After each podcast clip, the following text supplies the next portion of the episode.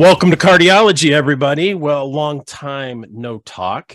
Uh, we want to say sorry. We had a little bit of a a, a quick um, little hiatus that we weren't expecting. I actually had a couple of different broken legs in in my family. I my my young uh, four year old son decided to bang his leg off some stairs, and then uh, my um, my lovely mom just unfortunately had took a fall in her driveway so she had a broken leg. So needless to say i was running around like a crazy person while i was watching and listening to these browns games and so did not quite have the ability to get in front of a microphone and record. So i i thank all of you who are tuning back in and catching back up with us.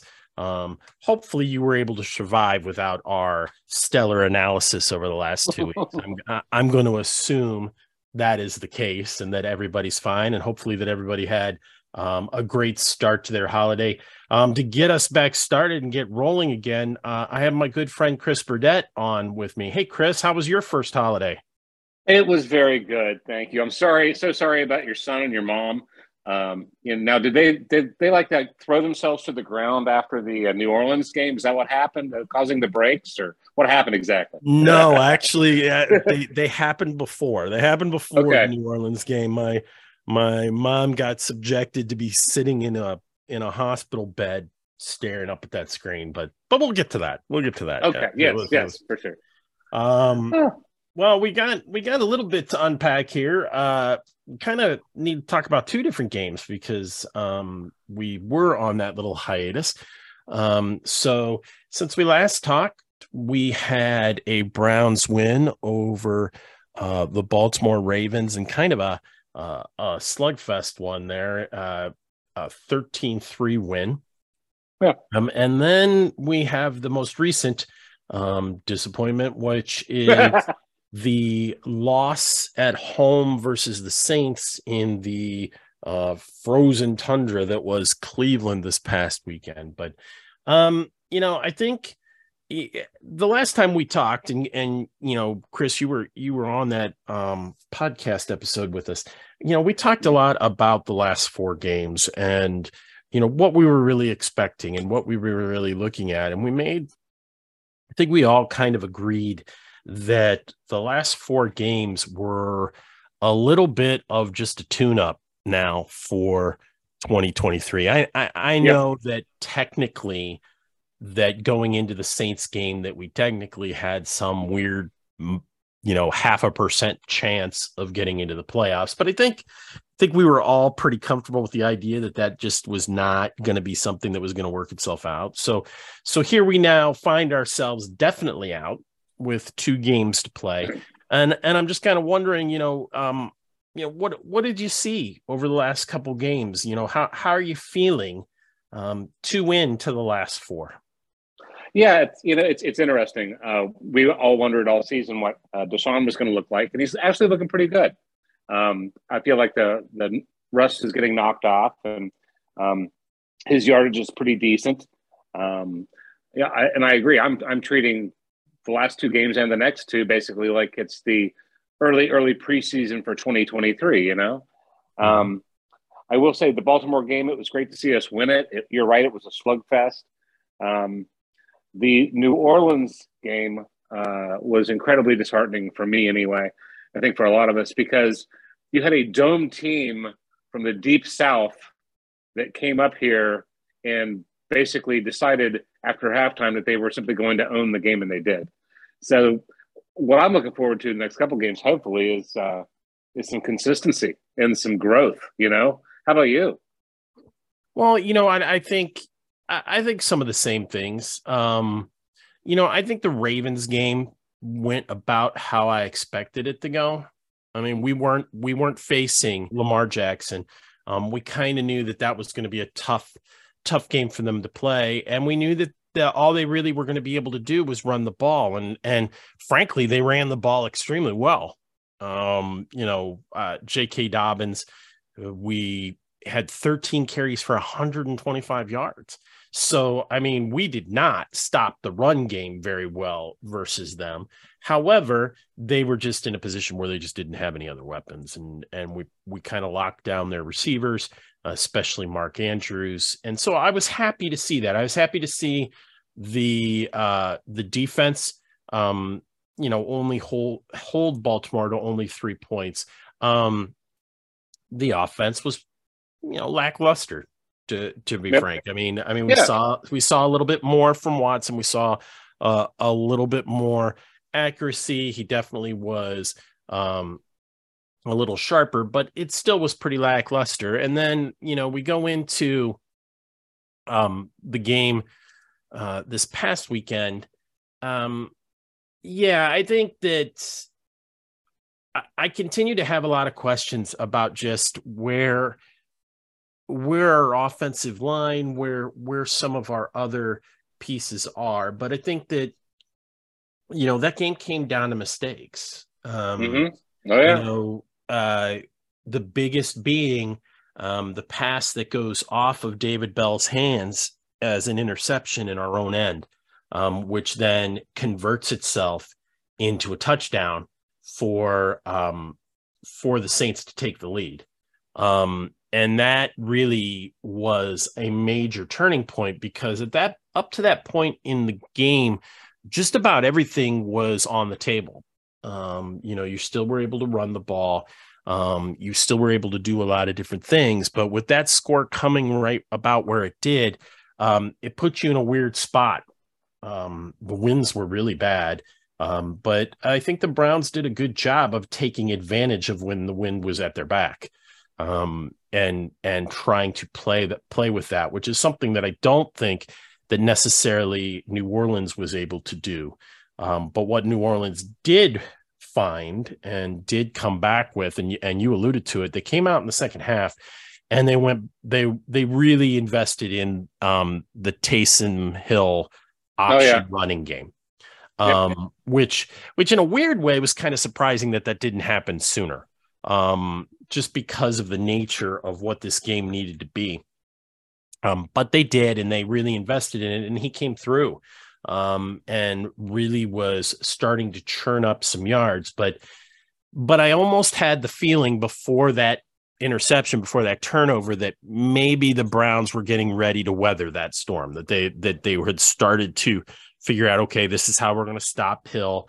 They had made a couple decent stops of of Taysom mm-hmm. Hill, and and so I thought we were headed forward. So that was a real heartbreaker, um, that interception, and then, um, and then you know what I gotta say, I think is as much as um, I've loved and touted our receiving corps this year. Um, that last drive, they just weren't um, they weren't there at the end. Um, you know, no, it's, it's, it's, weird. It's weird because they they don't really have that drive without some really great receptions.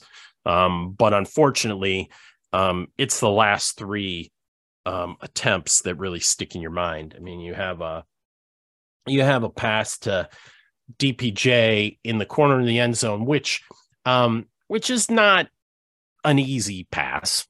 Um, but it was quite the play by Watson off his back foot, rolling out, um, put it right where uh, DPJ could get it, and he just didn't make the catch. Um, then you have the pass to Cooper, who had a great game, actually went over a thousand yards for the season um, mm-hmm. during the game, um, but got caught by the turf, went down. He was wide open, slipped, didn't get the catch. Um, so you have two chances at a touchdown reception that go away, and then and then you have a third pass to David Njoku, who, um, yeah, I might have liked him to catch that ball, but he was about to get his head handed to him, um, and so I I can't completely blame him for not pulling that one in. That one wasn't necessarily a sure touchdown, but it was a reception that would have kept the chains moving. So, um, I think it was tough. I, I think uh, the Browns found themselves, unfortunately, on the wrong side of the clock towards the end.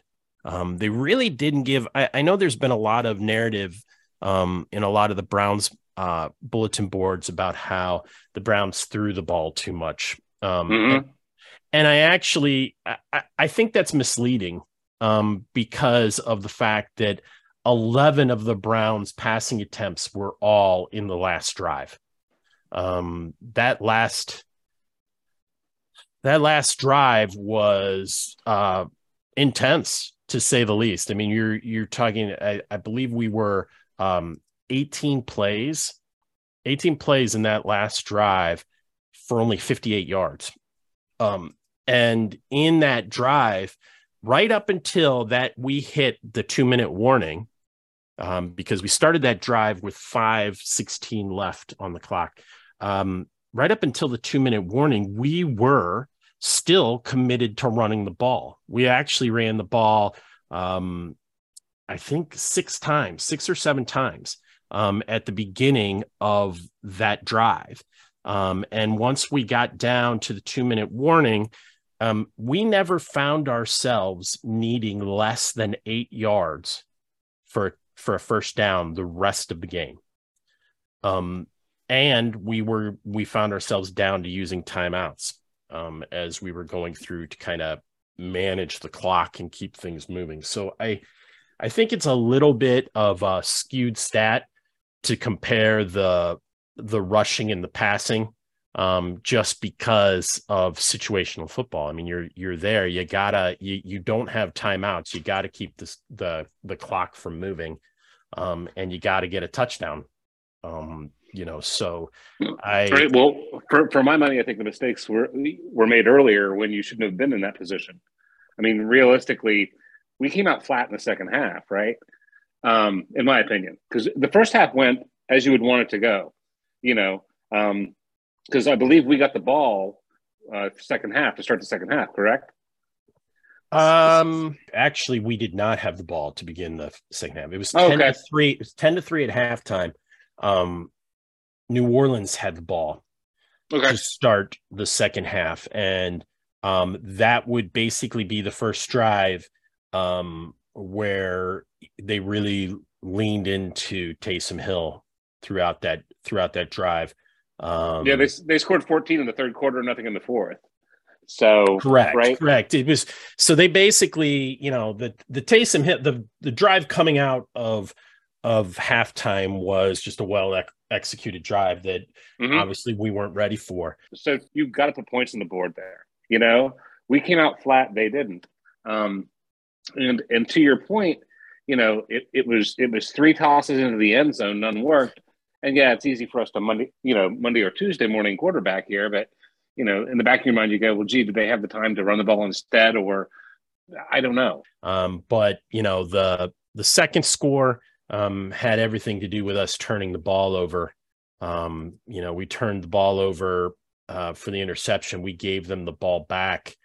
Um, you know, in our own uh, end of the end of the field, and just really kind of from there, just never got it back. Never, never got enough uh, momentum to get back in the run. Yeah, I mean, it's going to be interesting. I mean, I I- know I was scratching my head over some of the plays in the in the second half, um, but you know, it, it's one of those you want to say, gee, you know, you're up, um, you know, ten to three going into halftime. You, you- you want to come out and you want to score again. You want to build a lead, and we don't seem to do that. You know.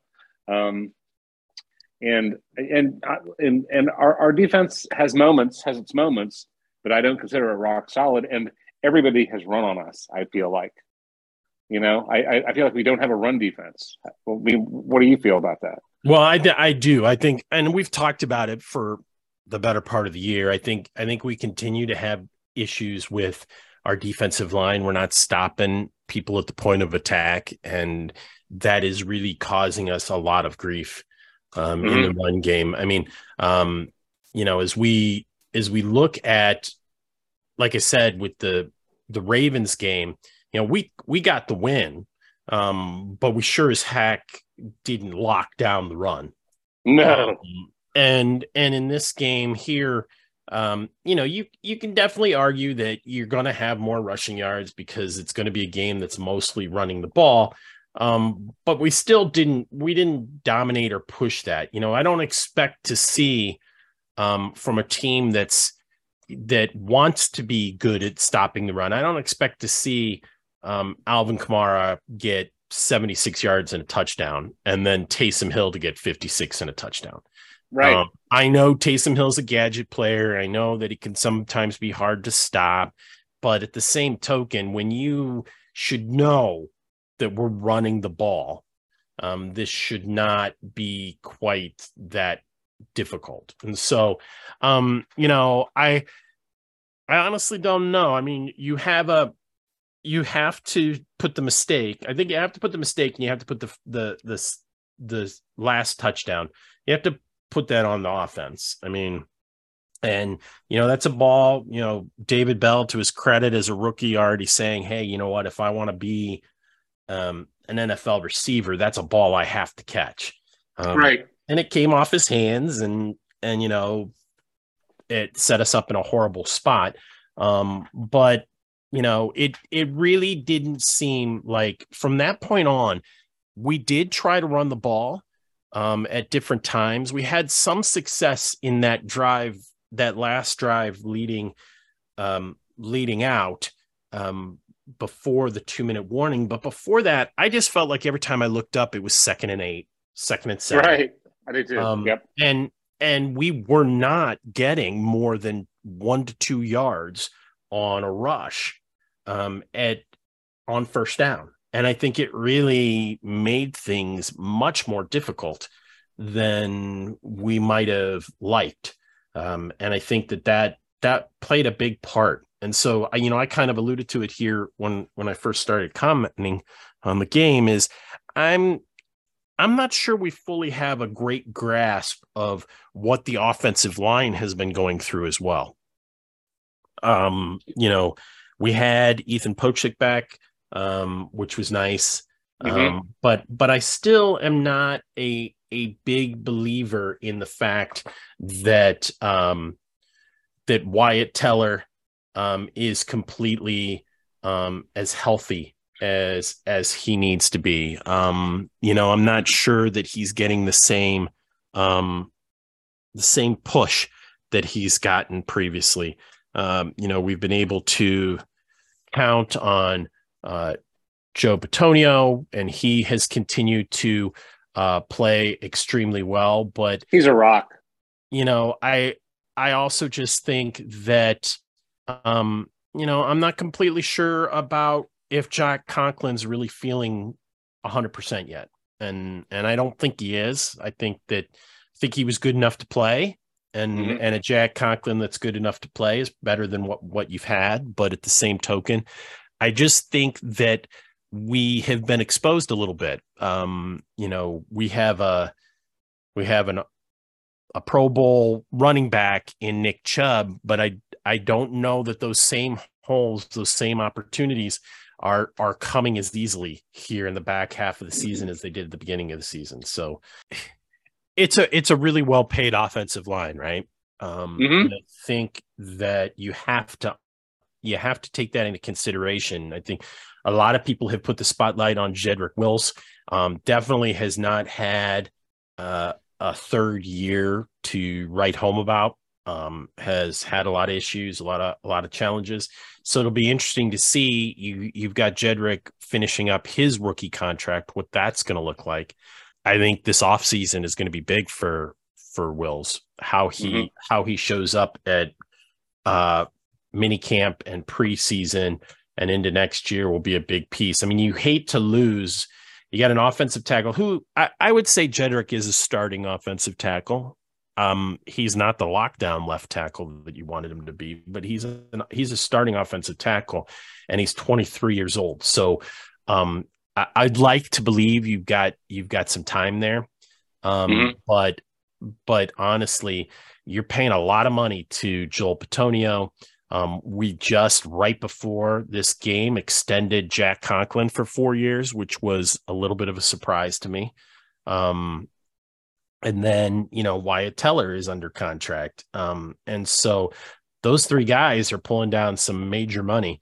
Um, so it'll be interesting to see. I I would think that the left tackle position is is a target position for the Browns going into the offseason, whether it is um, you know, a free agency thing or trying to get some depth or potentially, you know, one thought might be did we maybe extend Jack Conklin because we might be thinking about swapping him sides with him?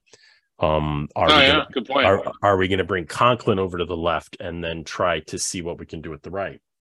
Um, I don't know. I don't know. I think that I just think the issues have been bigger there than than we've been willing to admit. Um, you know, we all love there's nothing better than when Nick Chubb breaks off a, a 15, 20 yard run.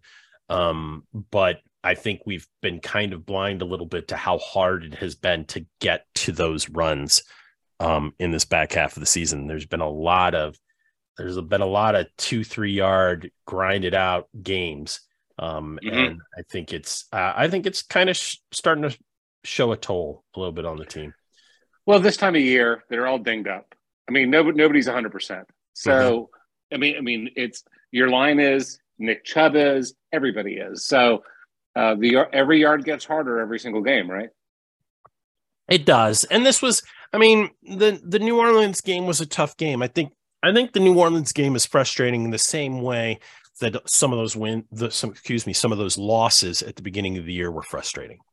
Mm-hmm. Um, you know, one score loss, you were in it, you got to drive at the end to give you a shot and it doesn't come through so you know this is this is one of the hallmarks of uh, a really of a of a very strong playoff team a playoff team and a team on the outside is how you perform in these one score games um, i think that um, a good example would be Minnesota, Minnesota Vikings, right? So mm-hmm. um, last year, a lot of people on on the case of Kirk Cousins about you know one score games and losing one score games, and now this year they're winning those, um, and here they are, you know, moving into um, the playoffs as one of the top seeds in the NFC, and I think that you know being able to pull out these wins in these final drives to be able to put points on the board at the end of the game i think is it's a big indicator of of where your team is. And i think we're just seeing that this team um, which is a young team um, but this team is not um, able to come together in those moments. Um, and i think that i think some of it has to do with this offensive line stuff but i but i kind of agree with you. I think the overall theme is the defense. And and i've been harping on it the last couple episodes. I i really think it comes down to the defensive line. I really do. And and and it still could be scheme and it's still you still i'm all for people who say that you know it's time for joe woods to find his next opportunity somewhere else um but i i do also think that there is a definite personnel issue at the defensive line. We are, we do not have the talent um, in the trench that we need in order to really make a reasonable push in our division and in in our conference in general. I, I agree with you. Uh, I think the other thing too is we, we need to be very wary of of what our team has been notorious for. Ownership has been notorious for, which is quick to replace a quarterback quick to replace the head coach. And it's like we keep keep going on to the next bright shiny thing. We're not running towards something better. We're just running away from something bad. And if if we're going to replace Joe Woods, then then convince me of somebody who is absolutely a lockdown coach that will definitely be better, not just the next guy. You know what I mean? Absolutely. I'll tell you what, that's a really good topic um, but I want to go ahead before we dive into that. Let's go ahead and take a break. Let's sure. uh, hear from our sponsor. But I want to pick right back up on that and talk about um, these potential coaching changes and and all of the rumblings that are going on out amongst Browns fans and really talk about the realistic options and the realistic things that we might be facing coming into next season. So, um, all of you out there, hang with us for just a minute, and we are going to hear um, from our favorite sponsor.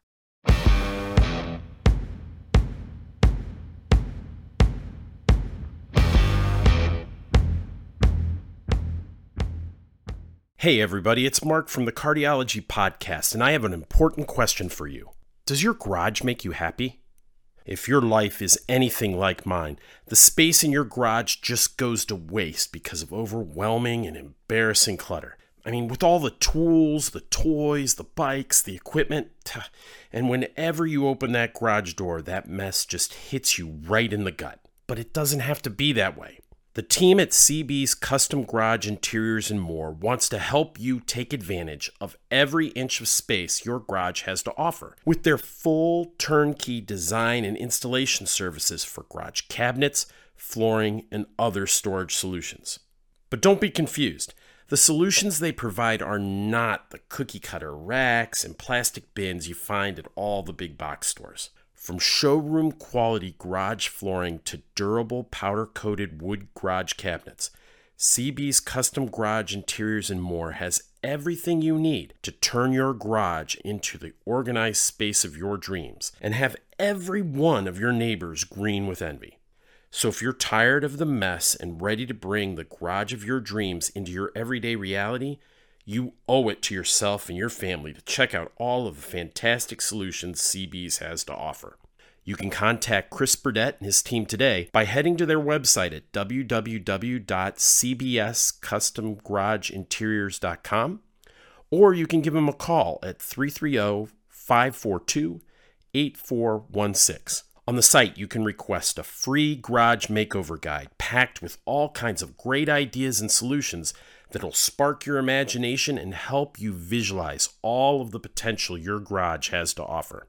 It's time to feel the joy of a garage that meets all of your functional needs and looks fantastic too.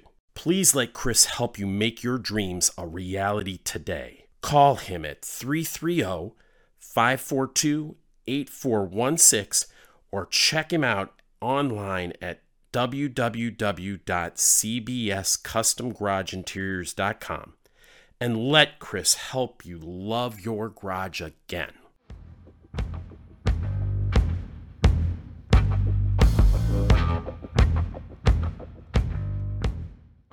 Welcome back to Kardiology, everybody. So, right before we had our sponsor break, um, Chris had a, a, really strong talking point. Uh, let me just let you restate what you were talking about there, uh, Chris, to set it up for our conversation.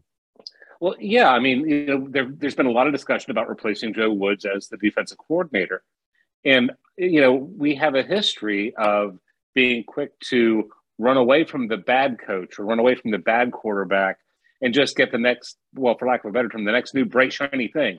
Like anything's better than this. As as opposed to that, you know, if we're going to replace Joe Woods, I want that next coach to be a absolute home run, no doubt. Yes, he'll be the he'll be awesome coach. You know what I mean? Instead of running away from something bad, let's make sure we're running towards something good instead, if that makes sense. Yeah, it does. I think that um, I'm I'm on record in all these episodes um, as being at the beginning of the year, being a person who was very unsure about whether or not Joe Woods needed to be let go. Mm-hmm. Um, I was a little bit more of, hey, how can how can these professional players show up and just have these brain cramps? What's going on? They should be better prepared to play. Um, I think I'm a little bit more in the camp now of that it might be time for some new blood at defensive coordinator. And I think that I think at this point, this is not the first year where we have seen the Browns come out stale to start the season, then try to figure it out by the end of the season, and then show some signs of life at the end. Um, and I'm okay with that concept in some respects, but it just seems like with most mostly the same locker room, mostly the same players, um, that there shouldn't be that much um, build up every single year. So I I do feel right. like I do feel like the Browns came into this season. I think it started to play out um, for whatever reason. our stars, our our cornerstone pieces on our defense were not engaged when we started the season. And it took a bunch of communication issues and a, and a bunch of getting our teeth knocked in by lesser opponents to kind of get them refocused. And I don't think that should be happening, um, especially in what is also Joe Woods' third year as mm-hmm. the defensive coordinator. Um, now, to your point, what's out there? Um, you know, I don't, I don't really know to be to be quite frank. I think that a lot of uh, there's always a lot of talk about whoever the next big um, coordinator is, but there's going to be openings for head coaches, and a lot of those coordinators are not going to be moving teams just to be coordinators again. So you're going to have to watch out um, and see how that how that plays out. I think um, this week's big discussion point has been about Jim Leonhard, who former yep. former special teams player for the Browns, um, who is currently the defensive coordinator um, for Wisconsin, um, and did not get selected to take over in Wisconsin as the head coach for next year. So thoughts are that he is a prime candidate for coming to the NFL as a defensive coordinator. Now, that's again, yes, he's been a defensive coordinator at the college level, but has he does he have uh, NFL coaching experience? I I don't believe he does. Um, so yes, he's a former NFL player, and that goes a long way. Um, but you know, I don't know a lot about whether or not that is going to be your solution. I do think they have to spend a lot of time looking at that. Um, you know, the other coach, and in my perception, who should be, you know, talking to his real estate agent is is our special teams coach. Oh my God, yes, yes, yep. Um, I just think that you can't. Uh, you can't have the number of miscues that have been going on in the special teams um, you just can't. And you, you could say, you know, well, your kicker's just a rookie. You got to give him time. Okay, well, my kicker's just a rookie. You got to give him time, but he's also a fourth round pick. And I, right. And, and and so he should be at least getting coached, right? Like he should be getting coached through some of this stuff. And if you want to say that all of his that you know you want to give credit to the fact that some of his missed kicks are actually blocked kicks, well, that's a that's a blocking scheme. That's a that's a special teams role Again, player special teams coach, issue. right? So um I just feel like we haven't seen a lot of coaching in the special teams area. I feel like well, there's guys going out there doing the job, but I don't feel like there's a whole lot of change or a whole lot of adjustment or or a whole lot of fixing what's going on. Well, I believe it was the last on our last uh, episode when I brought up the point of Jay Feely, that Jay Feely looked at Cade, looked at his tape, and said, "There's a mechanical problem there." I mean, and if, and if he can do that in an hour or two of watching tape, how can our coaching staff not see that and fix it? Right. Right. And I just, I, yeah, I just feel like, I feel like those two coaches it, that something needs to give. Like something, yep. something's got to give. And, you know, then that takes us to the third coaching conversation that's been happening amongst Browns fans, and that's about Kevin Stefanski. Um, so I'm I'm interested. I'll, I'll, before I give my thought on it, I'll give I give it to you. There's a lot of Browns fans out there really unhappy with uh, Kevin Stefanski, how he's um, how he's called plays, and they they hearken to the idea that we shouldn't be having issues on the defense and the special teams if if Kevin Stefanski is driving the entire ship and paying attention to everything. So, what what are your thoughts on our head coach and kind of where he sits going into these last two games? I'll, I'll give some I'll give some uh, pros and cons. How about that? Um, sure. For, for, first of all, um, I'll go, I'm going to start with the con, which I shouldn't, but I'm going to. Is I wish he would just quit stop trying to be clever and be smart when you need to be smart. Sometimes I feel like he when he should it should be a running play and he's trying to be, you know, like outthink them or outsmart them. Whereas you hand Nick the ball and he runs the three yards and you get the first down or you punch it in. That being said, from a leadership standpoint, um, I like him a lot. Um, it was uh, reported a little bit. I finally heard about it today. Um, you know, Myles Garrett was disciplined and actually kept out of the first series at the New Orleans game mm-hmm. because he didn't effectively communicate um, that he an illness. He it was like a, the flu kind of symptoms because he didn't effectively communicate. So they didn't know he wasn't going to show up to practice. So he was held out for the first series. I respect that. That's Myles Garrett. He did that too. You know, uh-huh. so I don't feel like he's lost the locker room. I feel like he still has them, but I'm not sure he should be calling plays. Um, I, and I, I think he needs to quit trying to be clever and just be smart. I think he's going to get a pass, and rightfully so, because the whole Deshaun Watson thing this year with, you know, you've got a, a stopgap quarterback, and Jacoby did a great job, but still, he's he's you know a backup quarterback for a reason. Um, so, I, I mean, I don't think I don't think Kevin's in any issue at all in terms of losing his job for next year. Um, the only thing that's yet to be seen, he's known to be very, very loyal to his assistant coaches. So we shall see. The one thing I want to see from him, then, more than anything else, is to not continue to do the same thing over and over again and expect different results. So that's my take. Anyway, what what's your thoughts, Mark? So I, you know what, I've said it before. I feel like I feel like picking apart play calling um is low hanging fruit in an NFL game. Every That's play, fair. every play that happens when it doesn't go right is the worst play ever called. um and every play that scores a touchdown is brilliant. Um and and you know, I think that there's a lot there's a lot more to situational football than we all like to believe. Um, I would harken back. So, you know, when we talk about running, you know, um, uh, Sean, our our other friend who joins us a lot of time, he was he was really fond at the beginning of the year of saying, "Hey, you give the ball to Nick Chubb twenty times, you win the game." Mm-hmm. Yeah, he was. Well, here at the end of the year, that hasn't proven to be the case. Um, we right. gave the ball, we gave the ball to Nick Chubb 24 times um, this past game um, and didn't win. I I think you have to take into consideration situationally um, what the head coach knows that we don't, which can be down to what is happening with this offensive line, who's hurt, who's not, who's who's doing what they're supposed to do, how it's going.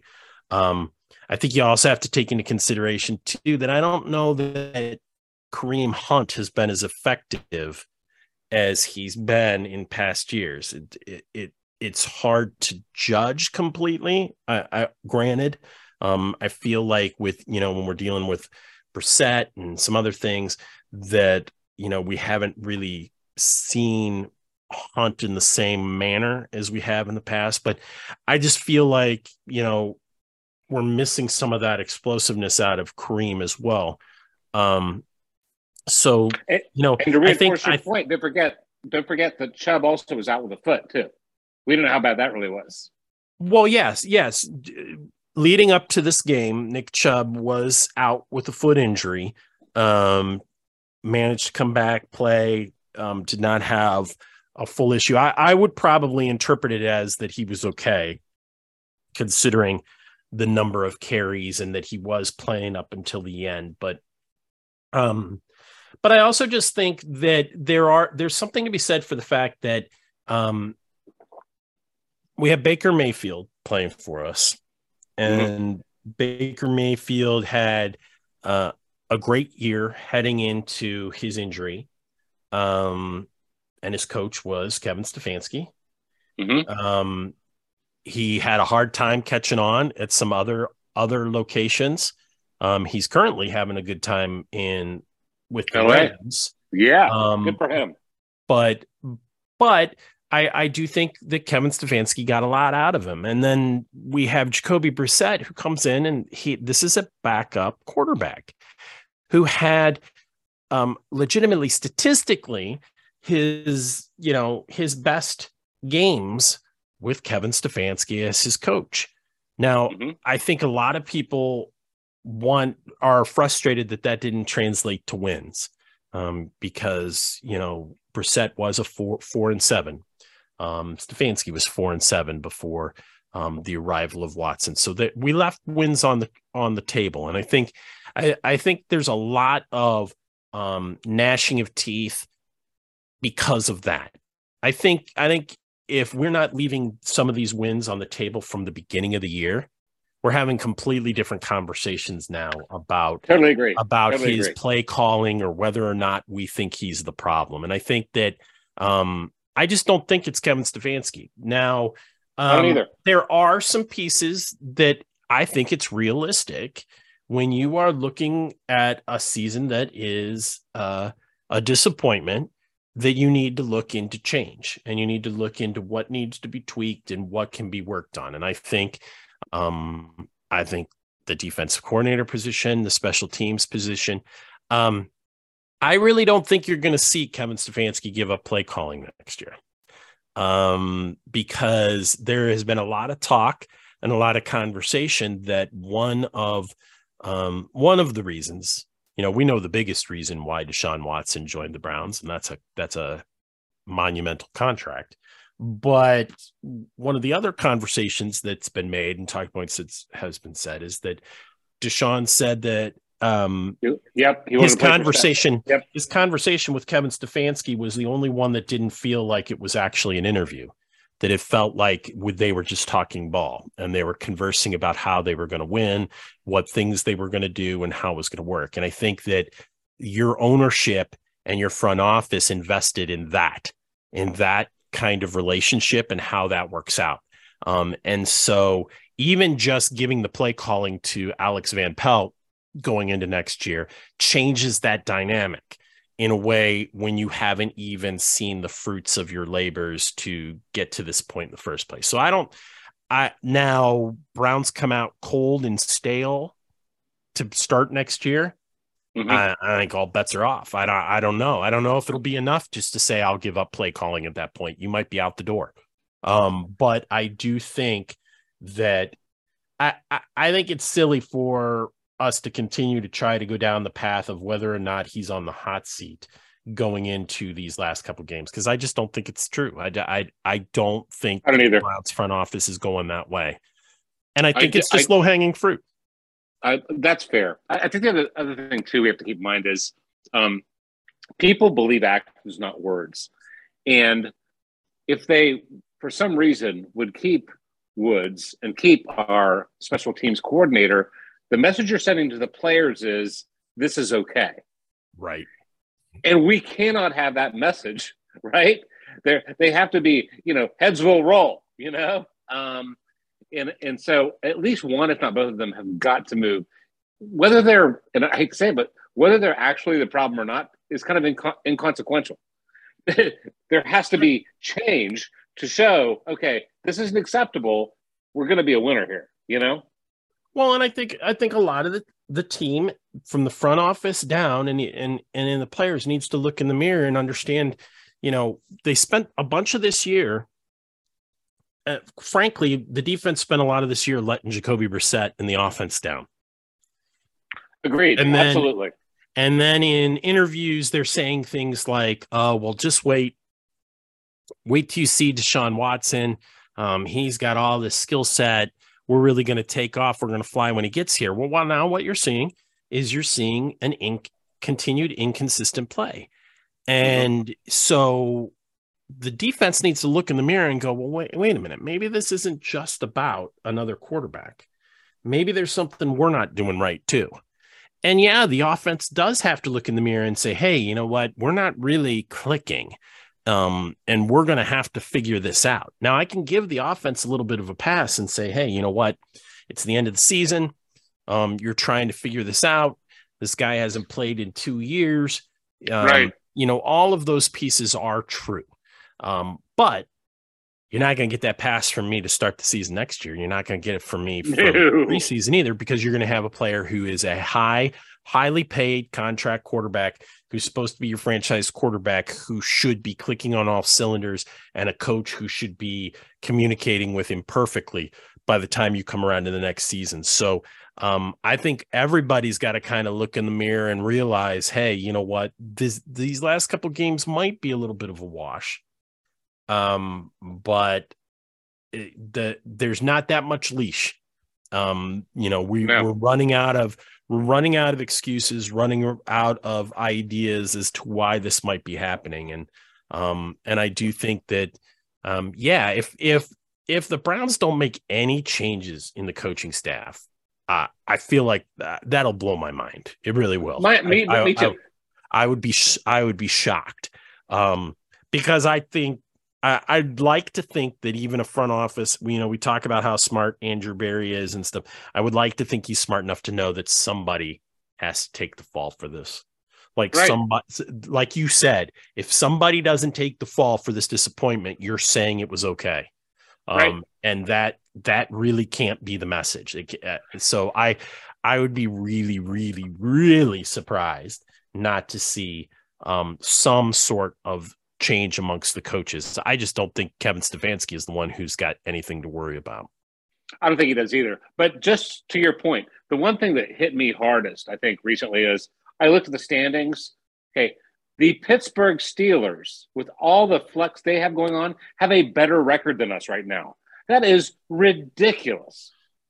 Well, and you know what? Again, you we we let the easy ones go, right? Like, Yep. like you you didn't win these close games, and you let these people kind of hang on, um, and that is a big deal. You know, you can't, you just can't do that in the NFL, and and you know we can look back and say, you know, the the Jets are a better team than they were when we faced them.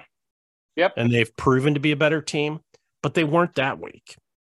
That week No, we were a mess and we should have taken advantage of that. Um, you know, you know, we we should have been able um, to take care of business um, against you know the likes of uh, dealing with the the Falcons. Um, you know, you're within a score of the Chargers, who the Chargers are a good team, no doubt. But you know, you were th- within a score. You know, the the f- first initial loss to the Ravens is a big one. You know, that was a big divisional loss. Um, you know, there there's a lot of little pieces along the way that led to where we are right now. Um, and I just think that you know it is it, it is it's frustrating to see um you know the likes of the steelers moving up the board um you know and it is it's very challenging. And for those people who say hey you know um we need to change out our coach and and get something different you know what i would argue with you is you know look look at this situation in pittsburgh. You know there, there's a bunch of people in pittsburgh who were screaming and hollering that they needed to think about a new coach just because their coach was going to ex- potentially potentially experience his first losing season Right. of his career and right There- now he's got a chance. He's got a shot at not doing that. He's got a shot of actually pulling off another winning season. So i i just you know consistency in coaching is is extremely important but but all pieces need to go to hand in hand. And the browns made a bunch of gambles and a bunch of changes and and and a bunch of moves this year that were completely different for the browns. And the the time for the reckoning on that really hasn't happened yet. And, Right. and we you know that's frustrating for all of us. We all wanted to be different but i but i think we all covered it when we when we were walking into the texans game. We all covered it then that you know the season was pretty much done then. You know we may not have Mhm. wanted to believe it but it was and we knew it. And now it it continues to be just on the outside. And i think i think we what we got to look for from this team is you've got a chance now. The commanders come to town um, this weekend new year's day matchup. Um, the commanders need this win. Um, and they're putting up carson wentz against our team. And and when you and i meet a little bit later this week to talk about our preview for that game We'll talk yeah. about that matchup and what needs to happen, but it's a must-win game for them. Um, you also have, a, have a game against those Steelers. You have the chance against the Steelers, one, to keep them completely out of the playoff picture if they're still in it, but also two, to chalk up another divisional win um, and make sure that you are going 500 in the division.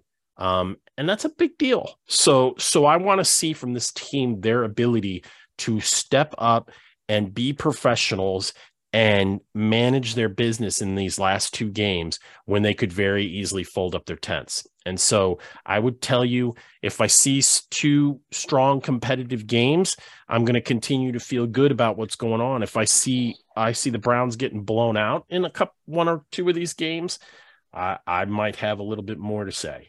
Well, yeah, it's going to be interesting. Yeah, definitely.